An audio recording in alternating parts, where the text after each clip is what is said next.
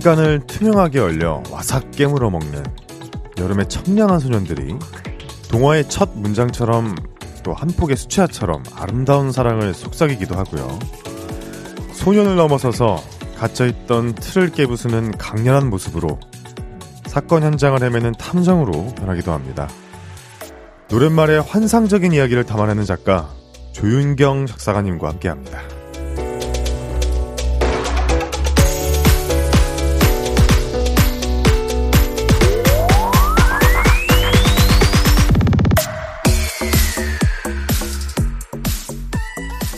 작당 모의 첫 모임에 오신 걸 환영합니다. 청취자분들께 한번 인사 부탁드리겠습니다. 네, 안녕하세요. 케이팝 작사가 조윤경입니다. 오늘 이렇게 초대해 주셔서 너무너무 감사합니다.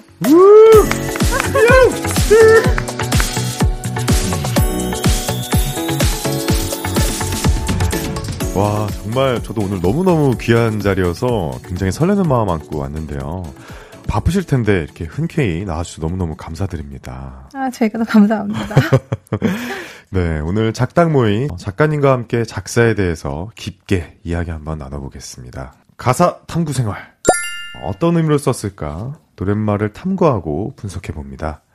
먼저 첫 곡은 샤이니 투명 우산입니다. 2016년에 발매된 정규 앨범 5집 원어브원에 수록된 곡입니다. 음, 수록곡이지만 대중에게도 많이 알려졌고요. 또 팬들이 사랑하는 노래로도 굉장히 유명한데요. 네. 혹시 이게 어떻게 쓴 가사인지 좀. 아, 이 곡은 개인적으로 작사가로서 네. 감정을 실는 법에 대한 고민을 조금 더 하게 됐던 계기가 된 곡인데요. 음, 어, 이게 가사에다가 뭔가 메시지를 담는데 화자와 나를 분리시킬 것인가 아니면 은 음. 얼만큼 이입할 것인가 얼만큼 나를 불어넣을 것인가 이런 게 항상 음. 조금 저는 고민이 많았던 시기가 있었어요. 네네네네. 근데 그때 저한테 일을 좀 가르쳐 주셨던 선배님께서 본인이 본인 글을 쓰시면서 감정에 음. 취해서 막 우신다는 거예요. 오. 근데 저는 그게 조금 사실 이해가 안 갔었거든요. 근데 음. 또그 선배님의 비하인드 스토리를 들어보니까 작가가 네. 자기 감정, 자기 스스로도 감정을 설득시키지 못하는 감정을 네. 글에 불어 넣으면 네. 다른 사람이 볼 때 이 감정에 공감이 될까? 라는 음. 이야기를 그때 선배님이 해주셨어요. 근데 음. 제가 제가 정말 발라드 가사나 뭐 이런 이별 가사나 이런 거 쓸 때도 정말 네. 완전 T로서 오. 정말 메마른 눈으로 이렇게 작업을 하는 사람인데 아, 요가- 잠깐 정말 T세요? 근데 저는 굉장히 T예요. 아니 가사를 보면 완벽한 F로 저는 생각을 하고 있- 왔거든요. 네, 놀랍게도 T고요. 네. 근데 요 가사를 쓸 때 제가 이걸 다 쓰면서 약간 조금 감정이 좀 올라온 거예요. 아. 그래서 근데 이거를 내- 제가 중간에 이걸 울어버리면 이거를 완성을 못 할까봐 음. 그러니까 이- 이렇게 부들부들하면서 끝까지 이걸 참으면서 쓰고 이걸 다 음. 써서 저장을 해서 보내기까지 누른 다음에 침대에 엎드려서 이렇게 삐 울었던 가사예요. 근데 그, 어. 그 시간을 한번 거치고 나니까 네. 아 이게 내가 이만큼 슬퍼야 혹은 음. 내가 쓸 때 이만큼 기뻐야 이게 들으시는 분들한테 내가 느꼈던 슬픔의 반이라도 음. 전달이 되겠구나. 그러니까 화자랑 나를 꼭 반드시 분리시키려고 그렇게 음. 나를 드러내는 걸 부끄러워하지 않아도 되겠구나라는 생각을 음. 하게 됐던 가사라서 저는 되게 의미 있는 약간 선생님 같은 곡으로 저한테 아. 남아 있어요. 아니 저도 작가님하고 조금 비슷한 부분이 있는 게 저도 ISTJ거든요. 그래서 뭔가 되게 계산적으로 저도 맞아요. 곡을 쓰는데 작가님께서도 약간 좀 그런 성향이 좀 있으신 것 그러니까 같아요. 곡을 딱 받으면은 네. 이거에다 먼저 곡을 먼저 느끼는 이렇게 막 그런 시간보다 일단 되게 이렇게 하고서 그래서 여기서 포인트를 어디서 잡아야 되고 음. 와. 막 이걸 먼저 이렇게 계산을 하는 거예요. 네네. 이런 게 아마 뭐 TJ한 그런 구석이 아닐까 싶은데 네네. 그래도 막상 쓸 때는 좀더 감성하려고 음, 많이 그렇죠. 노력을 감성. 하는 편이에요.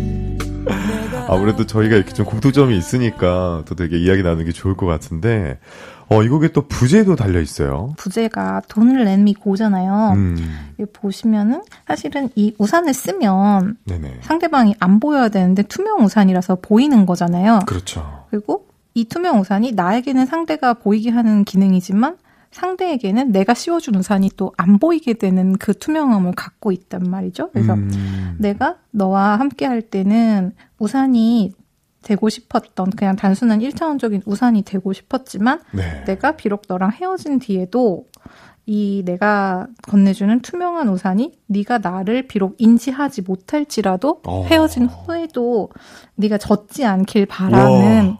그런 마음을 조금 담아 보았습니다. 오, 제가 사실 이렇게 가사를 조금 제대로 지금 해석을 들은 게 저도 지금 굉장히 충격적으로 다가왔는데, T의 마음을 움직인. 아, 우와. 일단 이 주제가 너무너무 굉장한 것 같아요.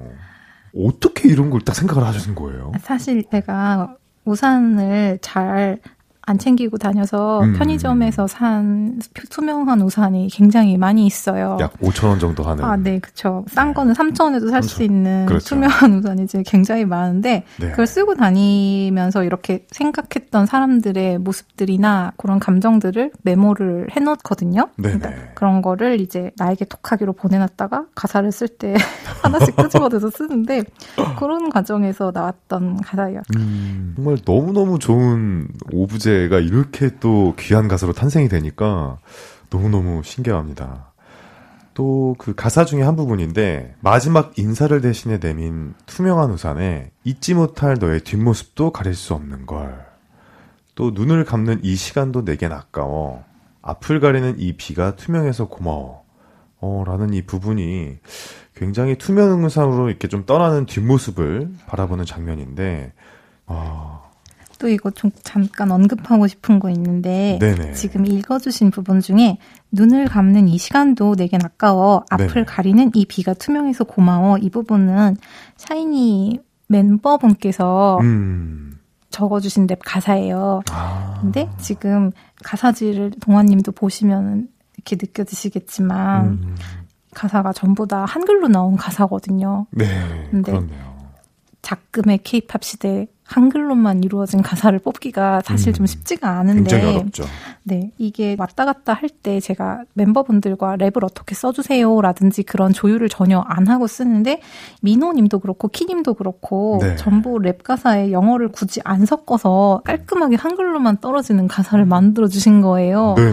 그래서 이거가 이 전체적인 톤을 유지하고 막 이런 거에 너무 소름 끼치도록 두 음. 분의 센스와 그런 거에 너무 감사했던 가사라서 네. 한번 언급을 하고 싶었어요. 근데 언급할 자리가 없었는데 아, 마침 오늘 여기서 또 투명우산 이야기를 좀 길게 할 수 있게 돼서 네. 자리를 빌어 샤이니 키님과 민호님 너무 감사하다고. 전해드리고 싶어요. 아니 우리 샤월님들도 굉장히 좋아하실 것 같아요. 오늘 이 방송을 들으시면서 이렇게 또 비하인드 스토리가 있다는 것에 대해서 정말 너무너무 귀한 자리인 것 같습니다. 음, 그렇다면 샤이니 투명우산 가사 중에서 작가님께서 조금 뽑은 최고의 한 줄이 있을까요? 음, 항상 첫 줄이 제일 어렵거든요, 저는. 아, 딱 펜을 딱 예, 잡는 그 처음 순간. 시작하는 그 그림이 조금 어려운데 네. 이 가사 같은 경우에는 이 벌스 원 들어가는 음. 그림처럼 우린 만나 마치 한 폭의 수채화 그려가듯 함께 했었고 요 네. 부분을 만드는데 제가 공을 되게 많이 들였던 곡이어서 음. 조금 애착을 갖고 있어요. 네. 뭔가 이 비라는 소재와 네네. 수채화 같은 그런 물 속성의 이런 느낌들이 음. 참 예쁘게 맞아 떨어지도록 제가 신경을 좀 썼던 부분이어서 네네. 분위기를 잡아주는데 좀 도움이 되지 않았나 하고 생각해요. 야 왠지 오늘 저도 너무 작가님한테 많이 배워갈 것 같아요. 제가 배워야죠. 오늘 정말 귀한 가르침 많이 많이 오늘 받겠습니다. 어, 가사 탐구 생활 두 번째 노래는요. 샤이니의 Everybody입니다. 어, 처음 이 곡 멜로디를 듣고 어떤 생각이 좀 드셨나요? 이 곡 같은 경우에는 제가 네. 처음 받았을 때 가장 먼저 떠올렸던 장면이 네. 뭔가 밤에 이루어지는 놀이공원의 퍼레이드였어요. 음, 네네. 근데 제가 느끼기에 샤이니라는 팀이 가지고 있는 매력이 물론 되게 여러 가지 매력을 갖고 계시지만 네네. 우리가 샤이니 하면은 느껴져서 딱 처음 접하는 그런 표현이 너무 우- 음, 자유로운 우리를 봐 자유로워 같지만 샤이니한 네네. 그런 면 이면에 샤이니. 그 한 꼬집에 약간의 톡 쏘는 포인트가 있다 그래야 되나? 음. 그런 포인트가 저는 샤이니가 갖고 있는 그 네. 매력이라고 생각을 하는데 네네. 그 퍼레이드 중에서도 그 놀이공원에 에서의 그냥 행복한 그런 음. 모습에다가 플러스 해서 약간의 chill한 약간 좀. 그런 느낌이나 아니면은 약간 으스스한 그런 느낌이 묻어나면은 좀 더 매력이 입체적으로 보이지 않을까라고 생각을 했었어요. 네네. 그래서 그 음. 피리 보는 사내를 따라서 이렇게 따라가는 동네의 어린이들의 그 그림이 동화 안에서는 음. 네네. 마치 아이들이 되게 신나는 축제를 즐기듯이 이렇게 따라가거든요. 네네. 근데 사실 그게 납치잖아요. 그렇죠. 그- 그러니까 그런 홀려서 가는 거죠. 그렇죠. 그래서 네. 그런 오싹한 그런 구석이 요 그림하고 좀 제가 어, 아. 찾고 싶었던 그림하고 좀 잘 맞아서 네. 피리 보는 사나이라는 캐릭터를 살짝 불어 넣어 봤죠. 아하. 와, 이것도 정말 아이디어 출발이 너무너무 참 신기하고 재미난 것 같은데, 아, 정말 그, 저도 이 샤이니 음악을 굉장히 좋아하는 이유가, 이 작곡가들한테도 샤이니 음악은 굉장히 좀, 어, 진보적임을 되게 추구하고, 되게 코드웍이라든지 멜로디라든지 굉장히 좀, 어떻게 보면 어렵게 느껴질 수도 있고, 그쵸. 되게 조금, 음, 현대적인 것들을 많이 좀 가져다 쓴다 그런 느낌을 받는데, 가사에서도 좀 그런 것들을 조금 반영을 하시나 음. 봐요. 언제 들어도 촌스럽지 않아야 된다고 생각을 하게 되는 팀이 또 샤이니이기도 음, 한데요. 네네. 심지어 그 옛날에 나왔던 누난 너무 예뻐 같은 곡이나 네네. 로미오나 막 이런 음. 곡들도 지금 들어도 촌스러움이 어, 하나도 맞아요. 없어요. 맞아요. 진짜 맞아요. 지금 종종 막 이렇게 오디션 프로 같은 데서 커버 무대를 하잖아요. 네네. 어, 지금 그 곡으로 컴백해도 그냥 아, 네 하고 들을 수 있을 만큼 맞아요, 맞아요, 되게 맞아요. 세련됐거든요. 맞아요. 그래서 가사 쓸 때도 음. 뭐 이를테면은 요즘 나오는 유행어라든지 음. 그런 거는 태- 최대한 이렇게 안 쓰려고. 노력을 하는 편이에요. 음. 언제 들어도 그러니까 이 곡은 분명히 내부에서도 10년 후에 들었을 때 또 음. 촌스럽지 않을 곡을 뽑으신 것일 거기 때문에 네네. 거기에 좀 저도 밸런스를 맞춰가야 되는 부분이 있다고 생각을 해요. 아, 정말 이런 최근 유행어들을 일부러 쓰는 작가님들도 계실 텐데, 그렇죠. 어, 최대한 좀 배제하려는 모습이 참 너무 멋지십니다. 그러니까 만약에 저도 그런 게 필요한 팀의 작업을 하게 된다면 음. 그리고 내부에서 그거를 요구하신다면 저도 막 신조어 찾는 부장님처럼 그걸 찾아서 어떻게든 뭐 어떤 게좀 네, 뭐 어, 제 처음 들은 꾸안꾸 같은 거 그렇게 막 가사에다가 집어넣어서 네네네. 뭐 필요하면은 저도 쓸 거예요. 근데 네네. 일단 이런 샤이니 같은 경우에는 그런 팀은 아니니까 또 그렇죠. 배제를 하는 거죠. 음, 참 또 이 곡에서 또 후렴구가 everybody everybody 이렇게 계속 좀 반복되고 네. 좀 중독적이게 계속 좀 이렇게 가고 있는데 네. 어 이렇게 좀 후렴 가사는 누구나 좀 따라 부르기 쉽게 또 그렇게 쓰시는 편인지 또 아니면은 또 시간을 좀 많이 들이시는지 좀 여쭙고 싶은데요. 후렴을 쓸 때 네. 항상 딜레마가 새로울 것이냐, 익숙할 것이냐잖아요. 음, 그렇죠. 그죠. 그리고 또 이렇게 everybody 같은 경우에는 everybody, every everybody 이런 게 계속 반복이 되는데 또 네. 이런 걸 쓸 때도 이게 한 단어가 이렇게 많이 들어가는 게 맞는가? 이게 사실 음. 작사가로서 언제나 고민인 포인트예요. 아, 그런데 구조상 이 단어를 반복하라고 구성되어 있는 데모들이 있단 말이에요. 그렇죠. 그런 곡들은 그냥 어쩔 수 없이 음. 이렇게 훅송으로 구성을 하게 되는 것 같아요. 아, 근데 그래도 딴 거 다 차치하고 하나는 확실하게 하는 것은 네. 가창했을 때 입안에서 덜그덕거리지 않게 하는 거. 음. 그거 하나는 조금 신경을 쓰는 아. 편이에요.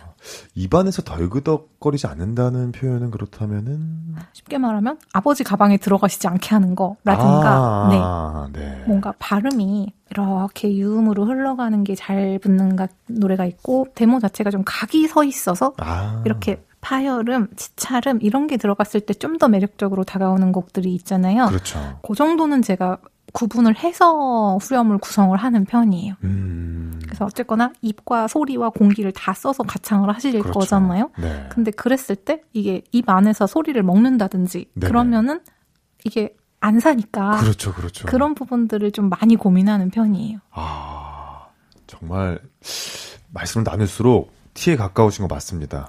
MBTI T 성향에 굉장히 가까우세요.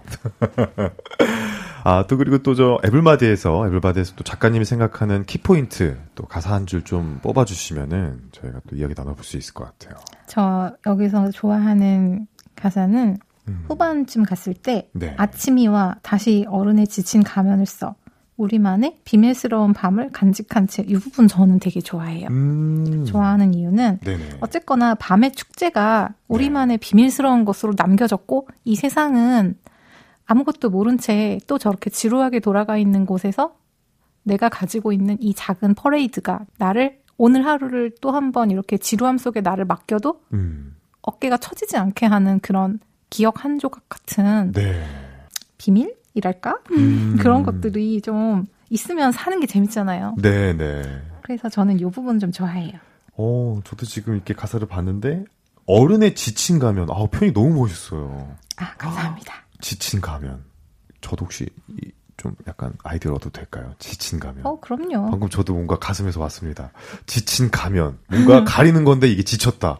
오. 어른인 척 하지만 네. 사실 내 안에는 꿈을 꾸고 홀린 듯이 따라가던 음. 그 아이가 아직 있어. 오. 라는 그런 느낌을 좀 남겨놓고 싶었어요.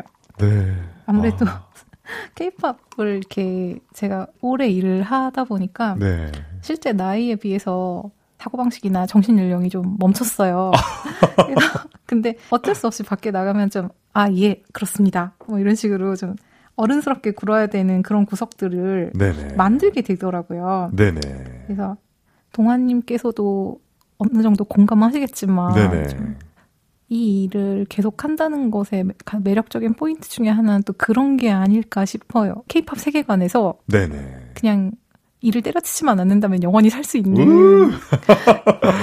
정말 아 혹시 작가님 아닙니다. 제가 나이를 여쭙고 싶었는데 네. 여쭙지 않겠습니다. 계속 저희는 소년 소녀로 남는 네, 그냥, 네, 22살인 걸로 합시다. 예, 22살로 가시죠. 네, 그러면은 오늘 작당모의 오프닝 곡이 지난 6월에 나온 샤이니 정규 앨범 8집 수록곡 더 필링인데 이 곡도 작가님께서 작업하셨죠. 네. 어, 2012년 셜록부터 샤이니 노래 작업을 시작하셨으니까 벌써 10년이 넘었고요. 어, 샤이니 곡을 작업할 때 떠오르는 느낌이나 이미지, 가사 표현 방식도 좀 달라졌 으셨을까요? 어떻게? 사실, 올해 합을 맞춰본 팀하고 작업을, 저도 이렇게 시간이 쌓이다 보니까, 네. 표현 방식이나 이런 것들이 확 달라진다기보다, 곡을 받았을 때의 마음가짐이 좀 달라지는 것 같아요. 음. 그러니까 예전에는, 샤이니? 어, 해야지. 이런 느낌이었거든요. 그래서 네. 지금은 좀 무릎 꿇고 데모를 받게 되는 그런 느낌이 오, 있어요. 정말요? 아, 오셨습니까? 기다리고 있었습니다. 제대로 모시겠습니다. 대한민국 이런 최고의 느낌이에요. 작가님께서 어떻게 그런 자세를 취하실 수가? 아직 최고라고 하기에는 제가 너무 그냥 달고 달았고요. 그 무슨 말이세요? 어, 근데 진짜 오. 오래 한 팀이잖아요. 네네. 그러다 보니까 멤버분들도 음. 녹음실에서 제 가사를 보시고 이걸 부르시 잖아요. 네. 그러면 어쨌거나 저는 그 과정이 약간 음. 제가 비록 멤버분들과 한 번도 만나본 적이 없지만 음. 약간의 소통을 하는 과정처럼 느껴져요. 음. 그래서 네네. 이렇게 제가 아 이번에 앨범 작업을 할 때 제 곡이 어떻게 잘 채택이 음. 돼서 네. 다시 그분들 앞에 녹음실에 이렇게 보면대에 꽂혀 있을 때 음. 아, 이 작가님이. 감이 음. 떨어졌구나 이런 느낌이 받지 않으셨으면 음. 좋겠는 거예요. 그러니까 약간 기존에 해왔던 것을 토대로 하여 부끄럽지 않은 작가가 되기 위해 음. 좀더 저를 좀 채찍질하게 되는 것 같아요. 정말 최고의 위치에 계신데도 끊임없이 아니요, 너무 최고라고 하기에는 아, 네. 저 너무 하루하루 한 곡 한 곡이 정말 힘들고 음. 요새 아이돌 노래들 나오는 거 보면 정말 너무 장르도 다양해지고 너무 다양하죠. 믹스팝 막 이런 거 나오면서 음. 곡 안에서도 구성이 너무나 다양하고 맞아요. 그러다 보니까 곡의 톤이 다르니까 가사 톤이 막 이렇게 튀어요. 음. 옛날처럼 이렇게 한 톤으로 가는 게 쉽지 않아요. 그러니까 쓰는 것도 점점 더 어려워지는 것 같아요. 음. 참 그런 와중에서도 계속해서 감을 잃지 않으시고 20년 가까이 지금 기신기신 가는 거예요. 멋지십니다. 황홀한 음악의 세계로 초대합니다. 작사가들의 비밀스러운 모임, 작당 모임.